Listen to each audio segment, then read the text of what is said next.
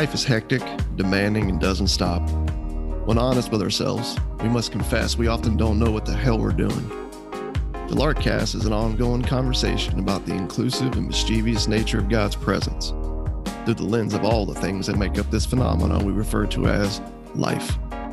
Astonishing grace and refreshing honesty collide right here for your weekly encouragement.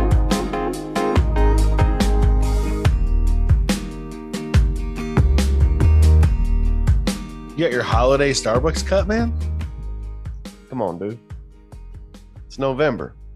I feel like in the culture that we live in today, they start handing out Christmas cups in August.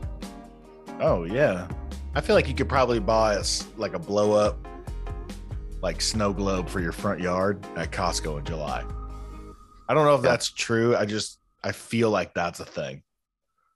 I think the future, the future is going to be, uh, it's just Christmas lights year round.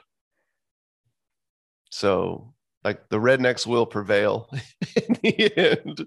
The, the people who are like, you know what, that was a lot of hassle, man, putting them lights up. I think I'm just going to leave them up year round. Well, It's something lot you used to, like, laugh at. about that. I was gonna say it's something you used to laugh at, but now it's like, ah, why not, dude? Costco's got Christmas lights now year round.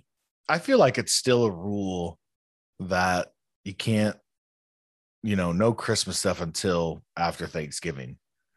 And I I I felt like that was a well established fact. Mm-hmm. And I'm losing that battle in my house, man. I'm just gonna let you know. I lost it this year. We've been married, what, 20, 23 years? So that's a lot of Christmases together. And every one of them was, you know, the day after Thanksgiving, we would, you know, start decorating, man, get the tree, Mhm. right? Right.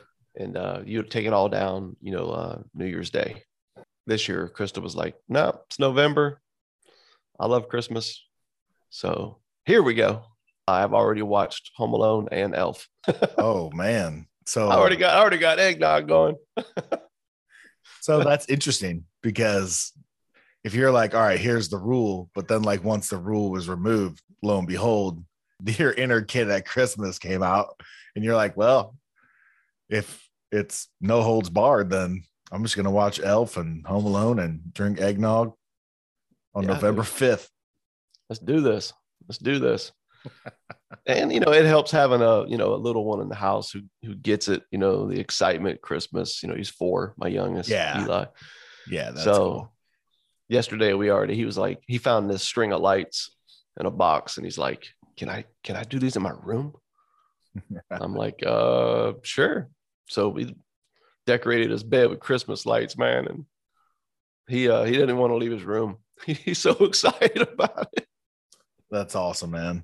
All right, so jumping in today, as we were talking during the week, a lot of people have dug part one and part two. It seems to be pretty encouraging to them, but we felt like a part three was necessary and to get you on here and to get you speaking on this. I have exhausted most of what I have to say. Um, thinking that I'm not going to say anything in this podcast is pretty foolish. That's probably going to happen really we just kind of wanted to do a part three to get you on here just to share your story and some of your thoughts on this whole phenomena and uh, we would be amiss if we didn't allow you to speak into this man Yeah, so man. um, with with that said russ man kick it off with your story. Bring us into your whole experience and your journey with deconstruction and this whole phenomena that we're talking about. Yeah i think uh just listening to part one and part two of the podcast um which i thought you guys did a great job with and just taking a, a, variety of of looks at this at this very much like nationwide even you could even say global wide in a lot of ways conversation that's very popular right now. Listening to that and thinking of it like they're my own story i was able to like a big aha for me it was something that, that you had shared tony of just understanding that uh, yeah deconstruction does not all right start at the same point. It does not all right across the board come with the same desired end all right? It's so it's not all created equal. Um, it can be something that's very good and life-giving. It can also be something that's very dangerous and life-sucking Mm. Depending on right how you approach this And when I think about it through the lens of how you brought it up as like, man, it, at the core, it's a it's a journey of repentance, right? We see this in Jesus's ministry. He's bringing, and even Jameson said, everybody in that culture at that time had this idea of what God is like, and they had this idea of what life should look like if we followed Him. Hmm. And Jesus shows up and starts really unpacking from both teaching and, and just lifestyle and of course stories that he's telling like hey you've actually got it pretty wrong in regards to what god's really like and what he's doing in the world and what he's invited you into.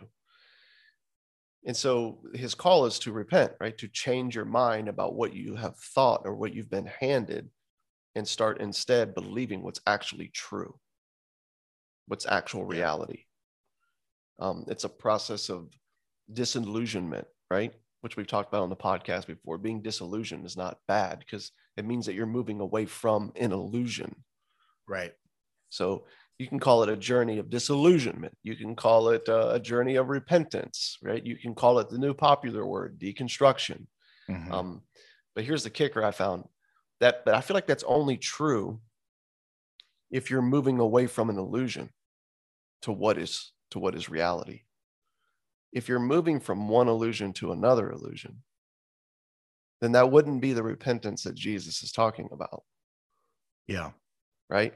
And I do see definite a definite vein of deconstruction where people are moving from one illusion to another illusion for a variety of reasons, most of which seem to deal with a desire for status, some form of status with some camp, right, has promised security and significance to people. And so they're moving from one illusion they were handed to another illusion. And some people are actually moving from what is true to an illusion, right? Yeah. For that very same reason, for that for that very same desire for status. So I bring all that up to say I love. I would call that guys... destruction, not deconstruction. right. That's like that's a, that's a de- that's a good way to put it. And um, I started looking at that through my own story over the years, and I can see where I've fallen prey to all of those, in, right, in one way or another. But I feel like word deconstruction has been good and helpful, repentance, you could call it. I can remember like becoming a believer as an adult, plugging into the church world. I didn't have all the baggage that a lot of people had in church leadership who were hmm. hanging on to these like traditions and this is how you do it because it's how grandma said to do it, sort of thing um, or how my bishop said we have to do it. For me, it was mm-hmm. always like, yeah, dude, I don't see that in scriptures. I think we're free from that. And it was just a very simple thing. But here's the thing I got pulled into that world just like anybody else would because we're social creatures. So we're, we often conform to the social structures that are in front of us. Again, for for status, man, for belonging, mm-hmm. essentially. And so I went right into that world, like hook, hook, you know, hook, line, and sinker, bro. My yeah. first year in Bible college, I was so petrified of being worldly. I started wearing black pants and a white button up shirt.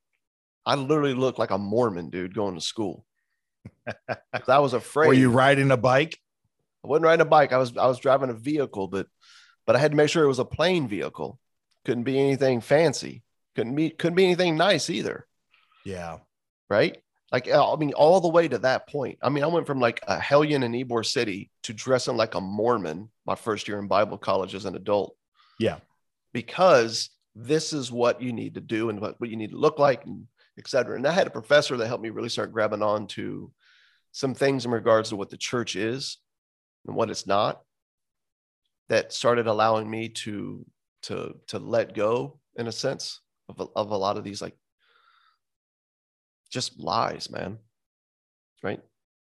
About uh, how the how the church really could not be anything like the world. We couldn't look like it. We couldn't dress like it. We couldn't listen to what it was listening to. We couldn't watch what right. it was watching. You know, all and of course, and then the church was designed to help everybody do the same. That's what it actually meant to reach people was to see them conformed to these images. Right. So this professor, um, Dr. Korn was his name. He he helped me start really rethinking that man, and it created some serious waves in the church where I was that I started leading in, where I became a youth pastor at. Hmm. And once I started just relaxing on some of these things and hanging with kids and really just meeting them where they're at and discipling them, and they're all coming to faith and they're showing up, right? Looking nothing like all the church members that were present. I was pushed into this camp that would now be called a deconstructionist. Well, that leads to probably was called backsliding back then. Yeah, backsliding, worldly. Um, yeah, yeah, probably some other phrases you could throw in there. But that was the first shift for me, I guess you could say. The 1st mm-hmm. like in the faith, shifting from these ideas and beliefs and practices that I was handed and had grabbed onto with everything I had and in dying to these things as I was finding that the scriptures and what God was saying to us in them was not this. Yeah. And so, despite the pushback, I was free to let this go, to trade this, okay, for what Jesus actually said. Hmm. So I start moving into that. Well, I wind up planting a church and by this time, dude, I'm trained up in the North Point Andy Stanley, you know, Andy Stanley strategy, man. Like, you know, you invest and invite your friends. We're going to take care of everything here. We're going to create the most killer church environments you've ever imagined. And I plant this church, man, and things take off and it grows really fast. And we're thinking, like, dude, watch out. Here we go. Hundreds came, thousands were saved. It's very true. It's very true. We we had 350 there on a Sunday in no time, but but um but we counted like 900 because dude there's people walking by the building outside yeah and there's you know people I mean? that would have would have came if there's they didn't have would have came various yeah. things going on yeah you know how that you gotta love works. church math dude it's it's the best it's the i best. remember sitting in staff meetings sometimes where we're looking at numbers because that's like the first thing that we would do big team sitting around 12 people like looking at numbers like hmm and then like and like the lead dude and like the executive guy are thinking of all the different ways we can add 10 here and 20 there. Yeah, it's actually more, it's this, you know. Yeah, I, I mean, I know we had a thousand, but didn't we hear so and so small group was doing a marriage retreat? Yeah, how many are in feel, that? 15? Yeah, add 15 to that. I feel like it's more like 3,000, you know, just as I'm counting here. And, uh, but yeah, we plant this thing and it moves forward and this is another season, man. This is this is 2005. Things are going really well. 2006, I get connected with some dudes who were involved in like the multiplication missional ministry, which at the time there was no name for it. And a guy named Dr. Dwight Smith that came back from the from the Ukraine and was doing this small training with a handful of people and helping them rethink ministry in regards to seeing good news in the hands of everyday people the church, right? Like going 24 7 in a sense, and it not being built all around Sunday and you and your, you know, your platform. Well, dude, that that made war against everything that I was just trained in and did and was getting all these accolades for. It was the total opposite. And I remember like just arguing with some of these dudes over it. But the more I kept looking at what they were saying in light of what was actually in the scriptures about the church and how the church grew and how it moved and how this movement of the church went on to see, you know, 65% of the Roman Empire saying yes to Jesus in less than 300 years. And all of this with no seminaries, no Bible studies, because by the way, there's no copy of the scriptures floating around. Right. No sermons, no stages, no Sunday services that are public and open to everybody to come. Like all these things that I had built everything around doing and doing well. Or that we felt was so necessary to. Right. But it had to be there to be faithful. Right. And my or to first, be effective. Yeah. My first like shift was like this shift from how you could dress and how you could interact and what you could listen to and what you could watch and you know how you could go about like you know, actually relating to people. That was like the first shift. Well, this next shift was like, oh my God, everything that I was told legitimizes our church and legitimizes our success is now at odds with what I'm actually seeing in the scriptures. Mm-hmm. And they weren't saying that all these things I was grabbing onto were sinful or wrong or you're somehow evil for for running in them. They were just saying, A, they're not. Stop holding them up as biblical and needed and stop saying that you're super effective because yeah russ you might have baptized 50 people over the last month. But how many people came right who were just looking for a better church than the one down the street? Right? And then you start looking at like the numbers and the growth and the charts and you're like ah, i mean we're reaching Yeah. people but are we really like getting after like you know as they would say like the lost? Yeah. so major shift goes into play dude. And that went on in that church for a few years until i wound up going well dude here i am five years later in new york city and i'm hanging with tim keller and i'm basically learning that if i don't get to a major city i'm probably not even a christian Us suburban Christians, we're just we're just the Yeah. worst. and I say that as a joke because he definitely did not say that, but that's kind of the take that people, you know, what I mean, could could perceive from his his. He does a great job of expounding on where movements happen and the importance of major cities and cultural influence. And he's a, you know, he's a he's a brilliant dude and, and a very kind. For the record, I would have moved to a major city if my wife trusted God more. I just want to just put that out there. I, I was gonna I was gonna say that. If Yeah, my you- wife had you if my like wife had more 80% of that faith, room. if my wife had more faith, I would I would have I would have moved Right. to a major city. I just on I just need that to be spoken on record. I hear.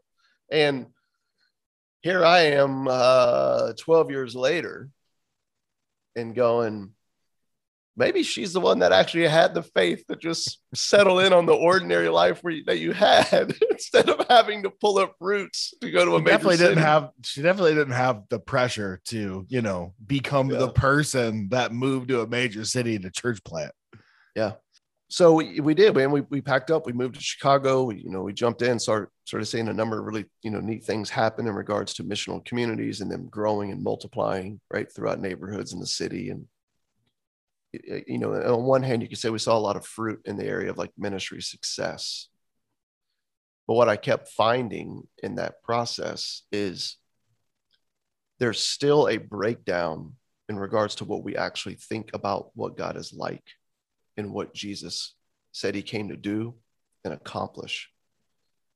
That's kind of still that has resulted in this belief system that I was holding on to along with other leaders that I knew throughout the city that never could really release people to just go be the church where they are in the everyday through friendship and shared meals. On one hand, we would free it up, but we still had to have everybody come back to this place on Sunday where we could count you and you would be underneath the oversight of these leaders for this thing to really matter and for it to really do what God's after.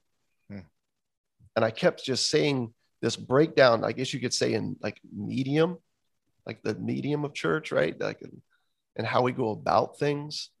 But ultimately underneath that was more of just there was a disconnect, man, and what I feel like we actually believed about God. And so once again, dude, here comes another like major shift in my journey where I'm looking at what we're doing. And although you could point to success in it, I'm still looking over here in the scriptures and going, I feel like the two of these things are still at odds. And so I just began really studying and looking into the scriptures and just, in a sense, like trying to let Jesus's words just speak for themselves versus what I wanted them to say or what I was told they're supposed to say. And we didn't have a word for it. We didn't call it deconstruction, but that's what it was.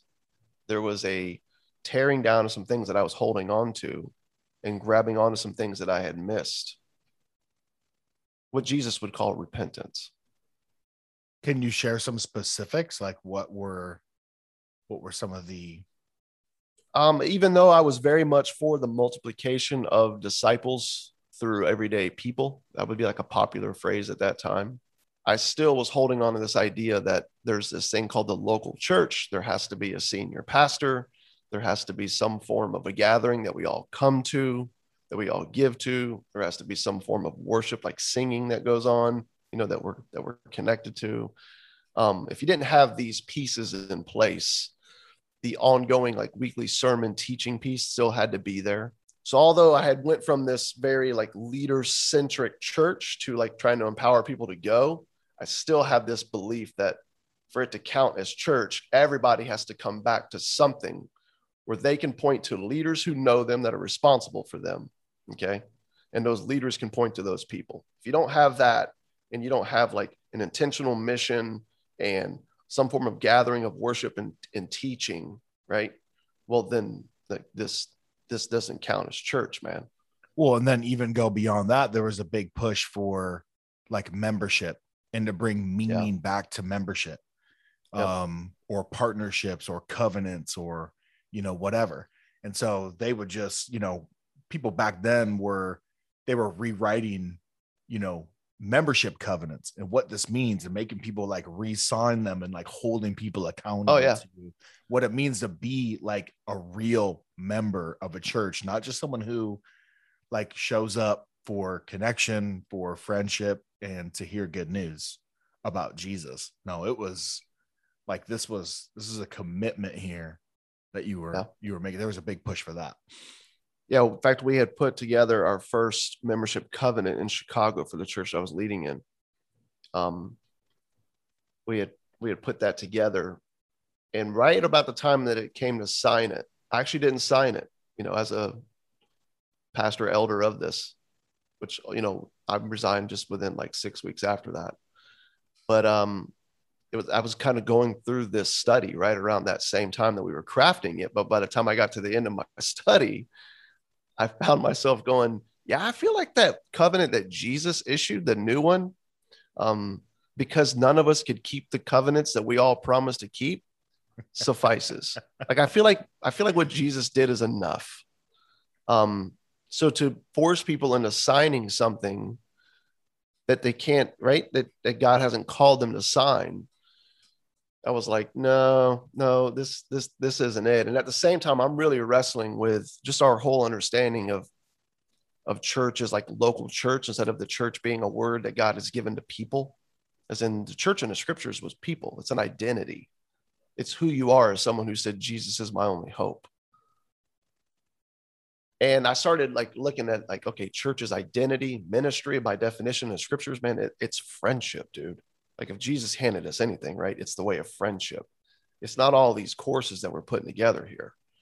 Like, you know, it's like some learning and classes can be helpful, I feel like on the front end and seeing something, but sure. but this, you know, the the 52 week, uh, you know what I mean, a year diet on that for the rest of your days just it wasn't clicking. Yeah. With and I, I would five application steps per message. Yeah, I'm just I'm looking at this thing and going, man, the church was a, just a ragtag movement of people it was who they were. These churches that we're pointing to, like in the scriptures, like man, they didn't they didn't have the names that we give them. They didn't have the structure that we give them. They didn't have buildings. They, these aren't seminary trained leaders. They don't have a you know a diet of sermons. They're not doing public services. If anything, they're all underground because they're persecuted. And I'm looking at this thing, and all the way down to dude, like contrary to popular belief, the whole idea of like elders, pastors have to be in place day one for this thing to count as a church. Dude, these new church expressions forming in the New Testament, they're one to two years old and growing throughout a city before Paul ever sends Timothy and Titus into these places to appoint what we call elders, overseers. Mm-hmm. And when he does appoint them, they're just servants. He literally shows up and says, Find the people who are serving the people and say, Hey guys, love what the Spirit's doing through you. Keep serving. right? And we just take all this and turn it into this like crazy institutional structure to help turn the church into something it's not hmm. which inevitably results in the whole reason why so many people are pointing their fingers and saying yeah they're all just a bunch of hypocrites that's why i don't want to go there instead of just letting it be as real and raw as it is which is just broken people who are not trying to pretend to be anything they're not. Instead, they're just going around and declaring, Yeah, I am broken, just like you. Let me tell you about the one who makes us whole, though. Yeah. And I'm I'm starting to empower some people in Chicago to go do that outside of the Sunday norm. And dude, those communities were reaching far more people outside the faith than the other 50 we had within the church body. And it's just because they had the freedom, man, to just go step into the way of friendship and meet people where they were they didn't have a brand to build. They didn't have a service they had to get everybody to come to for this thing to count. They didn't have like this thing they needed to protect.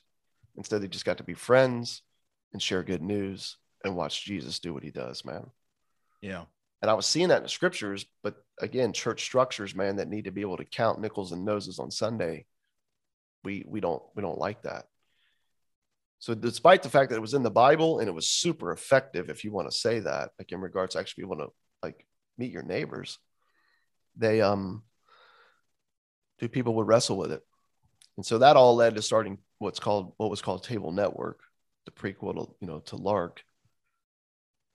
And dude, I got labeled a deconstructionist by by a, a variety of church leaders, man, because I had started yep. a ministry that was designed to empower people to go carry the good news of Jesus to others through the simplicity of friendship and shared meals.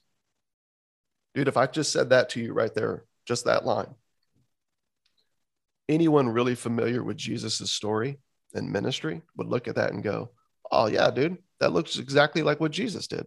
But because that's not the popular norm and you and you go walk in that, instead you get told, Oh, you must be a deconstructionist. And in a lot of ways, I was like you. I grew up in the church, but I didn't really want anything to do with it. And then later on, actually meeting Jesus, like mm-hmm. understanding or being awakened to his forgiveness and his love in light of the mess of a life that I had created for myself in my independence. Um, and it was one of rebellion. Other people do that in a sense of self righteousness. I pursued it in a rebellious way. So there was my experience with Jesus actually meeting him. But then it was like, oh, well, no, part of this deal is like this thing called the church. And the mm. version of that that was handed me was this Western, right, expression of this thing, building Sunday, all the programs and pathways. And I remember just like sitting, I love talking about the scriptures. I love diving into, you know, the words of Jesus, the New Testament, the Old Testament. I love learning all of that. And all of a sudden, I'm at these like this church service, like singing these like really just dumb songs because at the time I was into like metal and hardcore and punk and hip hop. And I'm I'm here singing these like Chris Tomlin songs or whatever it was, right. Michael W. Smith or whatever. And I was like, dude, I'm not connected with this at all. And I remember sharing that with like some leaders, like, hey, dude, like I I hate this. And they're like, well, you know, man, like, you know, this is this is maturity. Like worship is, you know, you'll you're you're a new Christian, Tony yeah. you know and you're as you get mature you'll you'll eventually learn to really like these really bad songs um, yeah, learning very, to very... love what you hate is maturity yeah and i remember it was framed to me i was i was really struggling assimilating to to that culture but because it was framed of well hey man like you know it's pretty pretty selfish and pretty rebellious to buck against the church.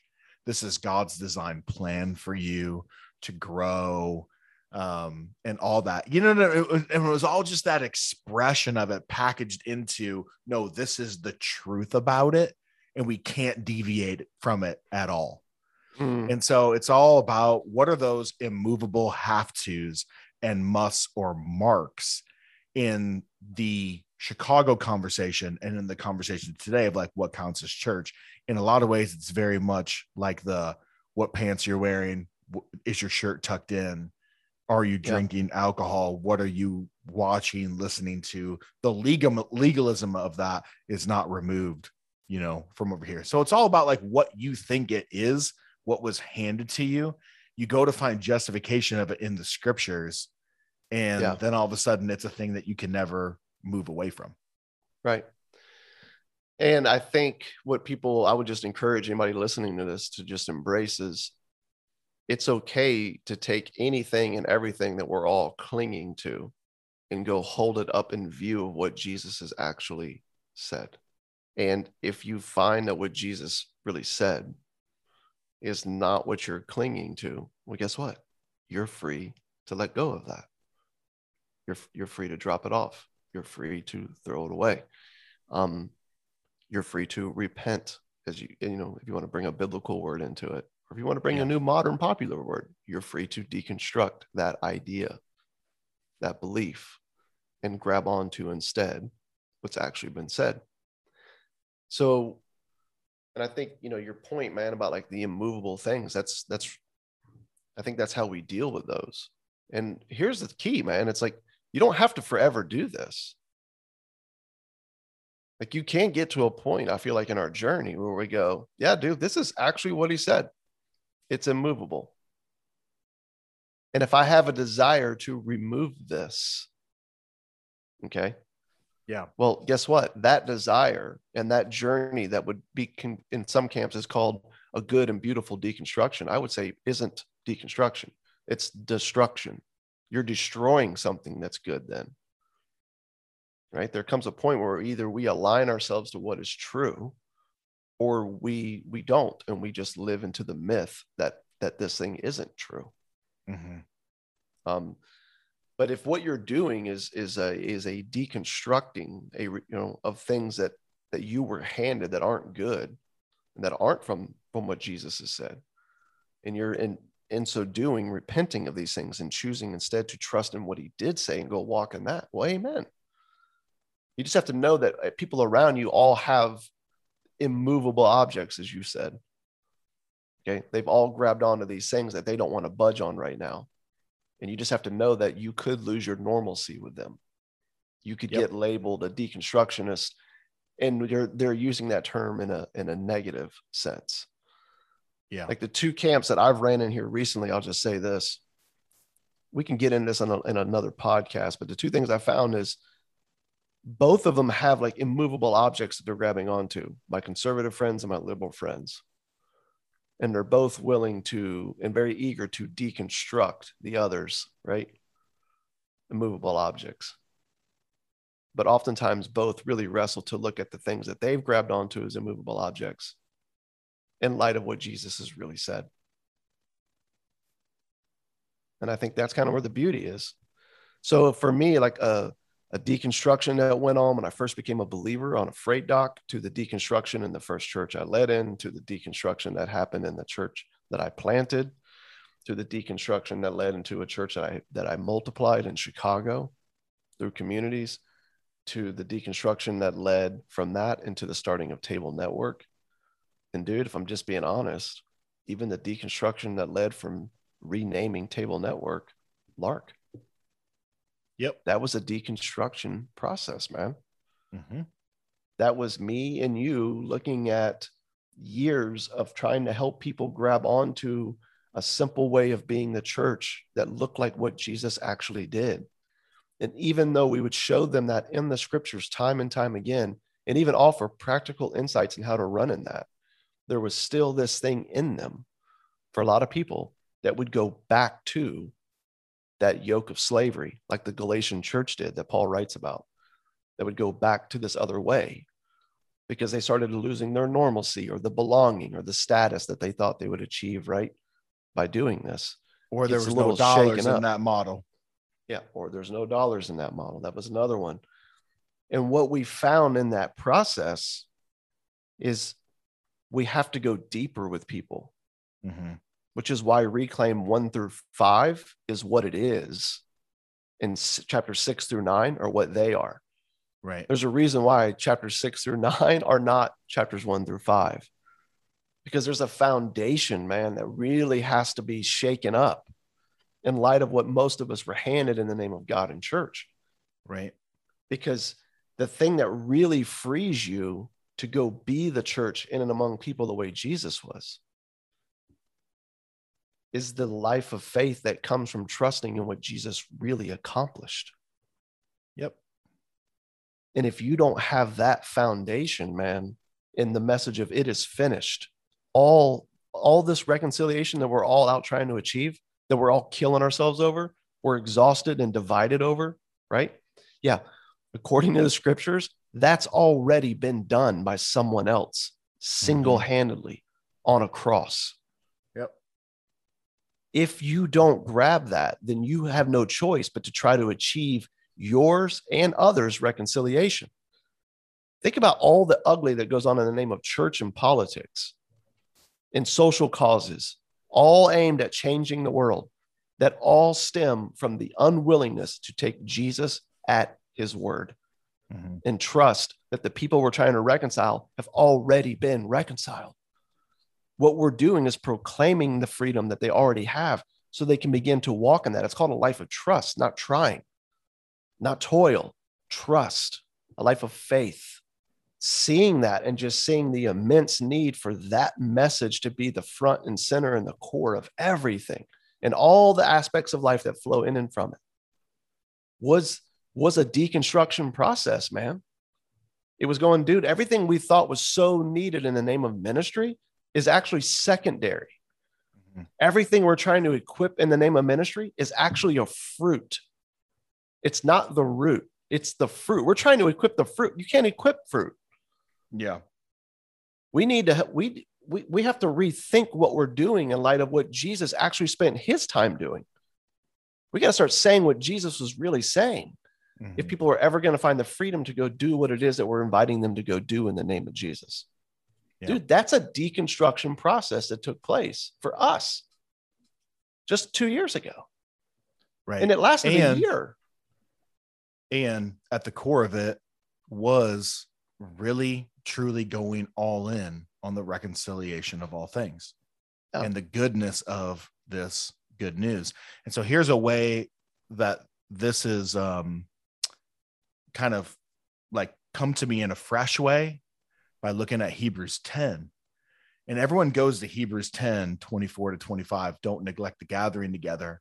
I've heard that so many different times as I've tried to tell the story that we've been telling for the last you know six years mm-hmm. and don't neglect the gathering don't neglect the gathering that passage that call to not neglect the gathering um, is spoken to people who are going through deconstruction they're they're moving away from the temple they're moving mm. away from the ceremony they're moving away from first uh, for, uh, an expression of first century um, judaism yes sacrifices um, no. calendar dates, festivals, uh, priests, um, all, all, offerings, right? And a whole it, religious imagine, system. Yeah, imagine. Yeah. Some people think like, oh, like Jesus showed up and was like, "Hey guys, I don't think we need this temple anymore. Like, it costs a lot of money. It's administratively bulky. um, you know, it, you know, like, you know, it takes a long time to build these, you know, things called synagogues and temples and all that. Like, like let's just do, let's just do shared meals. I think we can be like more effective with it. We could probably reach a lot more people, you know, especially to the Gentiles. They need to be included. They think we should worship over on this mountain instead of this temple over here. So, man, if we just remove all of it and just go to tables, we could probably be more effective, make room for more people. We can see a lot more movement. Yep. It's like, dude, and that's why I love Hebrews 10. If you go look at it, here's a here's a people who are so ingrained in thinking how they how they relate and connect to God is through temple sacrifice, a religious system, to now they're being told about a new and living way through the through the body of Jesus. Mm-hmm. That he offered a single sacrifice for sins for all time. That we don't need to keep doing it that we don't need priests constantly, daily offering sacrifices for sins, which can never take away sin fully. But Jesus did one act, one single act, and it was sufficient. It was good, so much so that he said, It is finished. And you have all these people who are wrestling with the good news and the truth of Jesus in light of all that. And now they're being lumped into a small community of people who have now said yes to Jesus who are saying that's the old way. It's never going to get us what we ultimately want. No. Which is freedom, forgiveness, right? This idea of man, man having my having my sins covered, be, like locking down in my head and heart that God loves me, you know, that I'm welcome here, that I belong, that I'm included, that I'm I, am i am in fellowship with him. It was something mm. that constantly needed to be maintained and he's telling them, dude, don't neglect this gathering because comparatively to all the just hoopla of the temple and the grandeur and the, the the things you can just grab onto and see and taste and touch in that temple this this small gathering with people probably seems pretty silly mm. probably seems pretty like it, it doesn't compare you know it seems it seems simple. It's almost like is this enough? Is this one guy dying outside of the city walls on a cross? Is this new and new and living way? So this writer is telling us is that enough? Is this gathering of people where we're just coming to encourage one another in this reality in this good news? Does this count?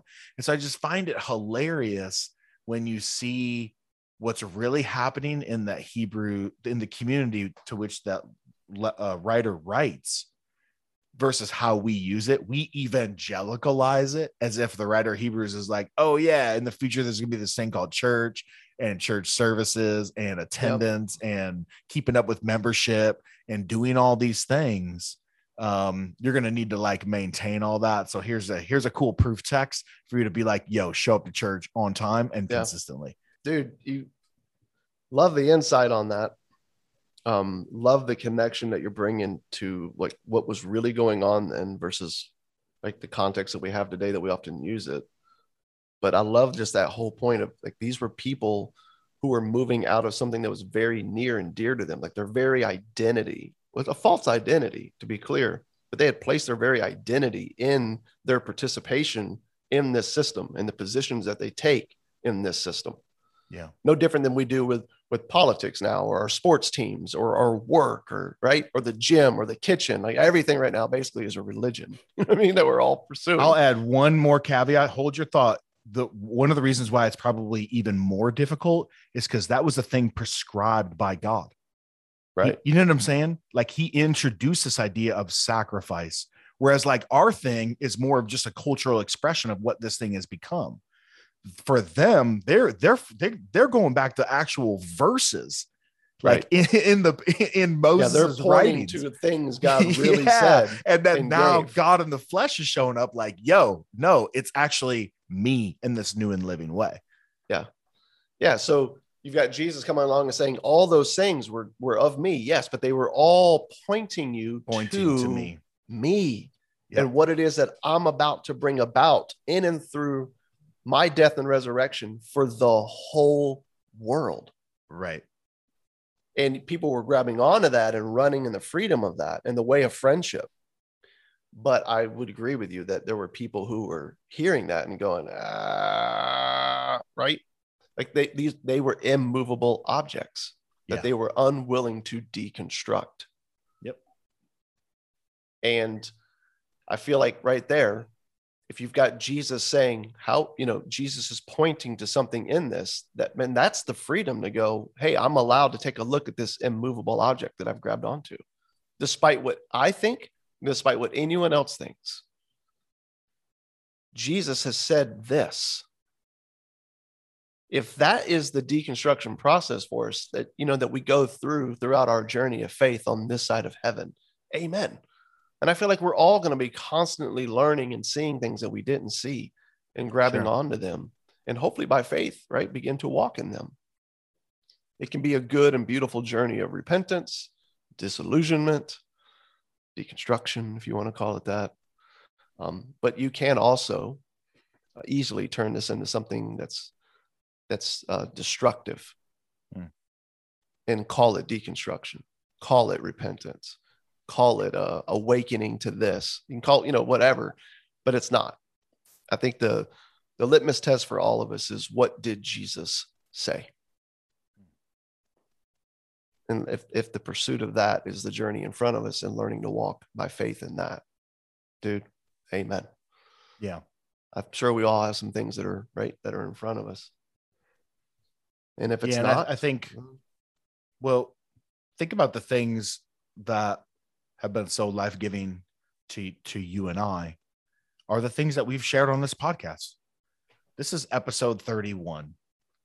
If you want to find out like why we're still in this whole deal, yeah. Go listen to the previous 30 episodes. As we mm. dive into the parables of Jesus, as we dive into the the ferocious grace of God towards the world and as we just man jumped into the thought, the idea that maybe this good news is even better than we thought. Maybe we can get lost in the joy and the wonder of this mystery and keep being surprised by it and like amazed by it. These are the things. These are the things that have kept me going.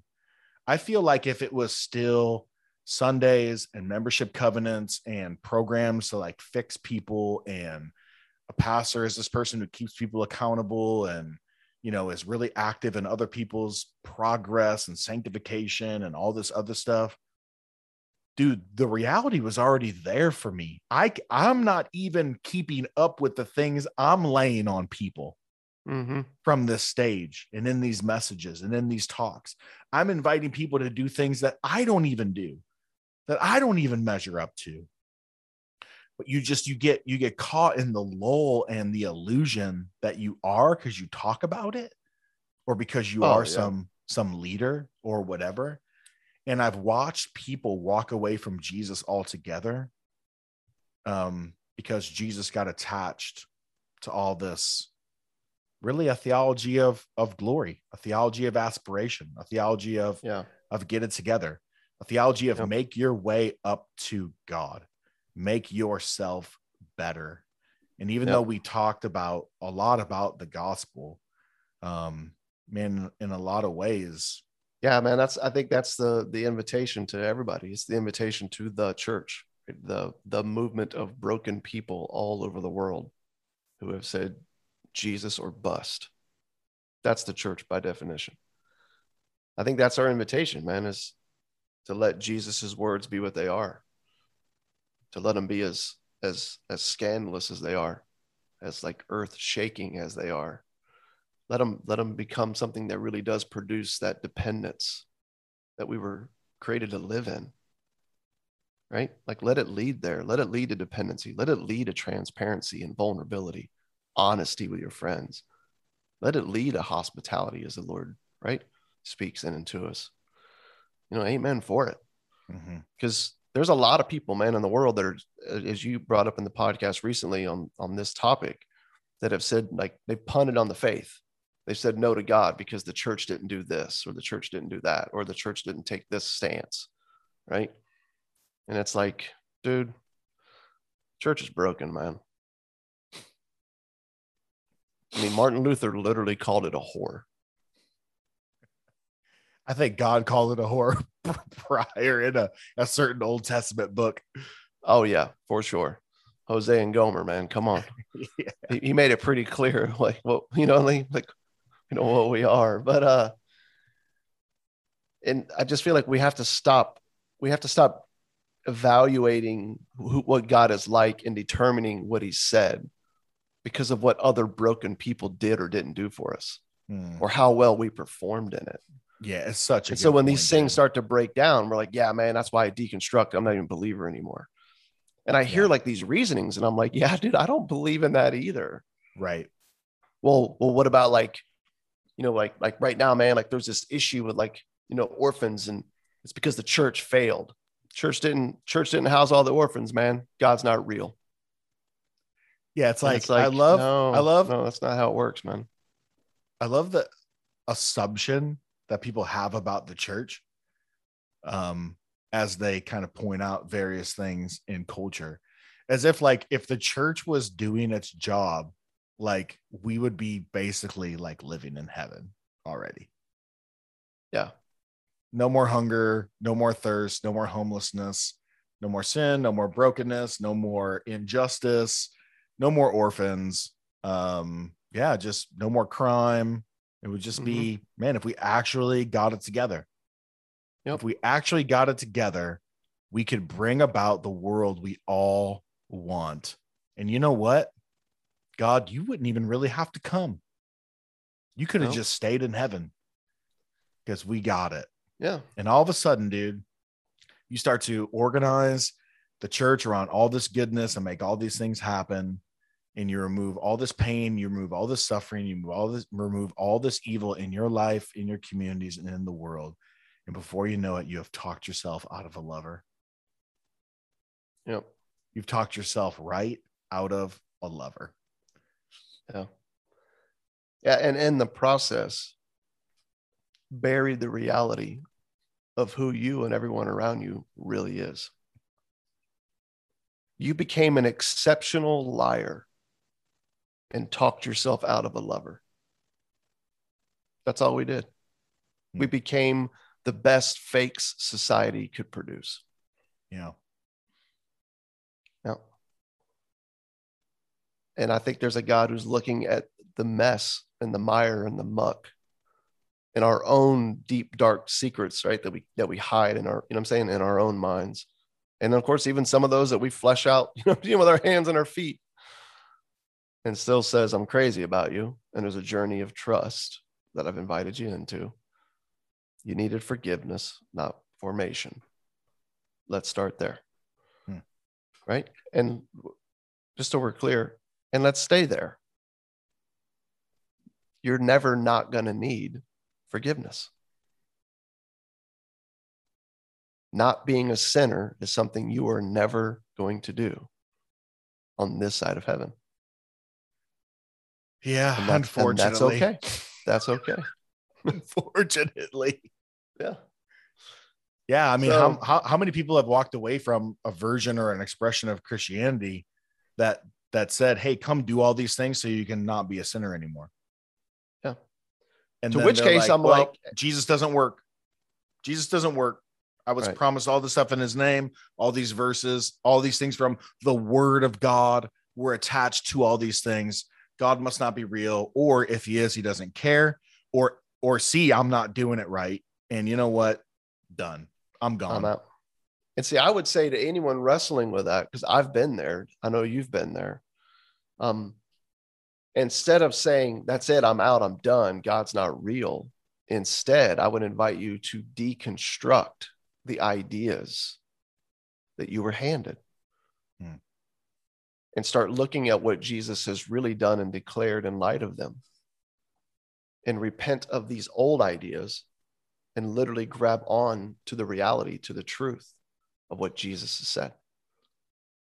There's another way. Like deconstruction can be a good and beautiful thing. Yeah. It doesn't have to be, hey, these things that were handed didn't work out. So that's it. God's out. hmm It's like, no, no, it doesn't have to be that. Right. So Yeah, that's good, man. That's our I'm glad we did. Yeah, I'm glad we did a part three. Your voice was needed in this, and I'm glad everyone's going to be able to hear this conversation because I think it's a really, really good one. So, to everyone who's listening, um, man, if you need a safe place to come and dump and process and just think out loud and Yeah. say things that you would be absolutely fearful to say to your parents or your spouse or your friends or your pastor or you know whatever. Um we're here. Our community is filled with a lot of people who have gone through and are going through a lot of things that we've just discussed in these last three episodes. So please reach out to us. This is why we create content. This is why we help people dive further into jesus and say the things that we couldn't say, you know, when we were employed by churches and denominations. Um, so to provide a safe space to process through these things. So, so please stop sitting on on your wrestlings and uh, reach out. We- We'd love to. We'd love to meet you. larksite.com. L A R K S I T E.com. Right there at the very bottom of that homepage is a place where you can drop us a line and we'll reach out. If you just want to text, we'll text. If you just want an email, email back and forth, we'll do that. You want to get on a call, we'll do that. You want to sit down with somebody face to face, we'll even figure that out. Amen. Amen. So until Till next time, cheers. Cheers.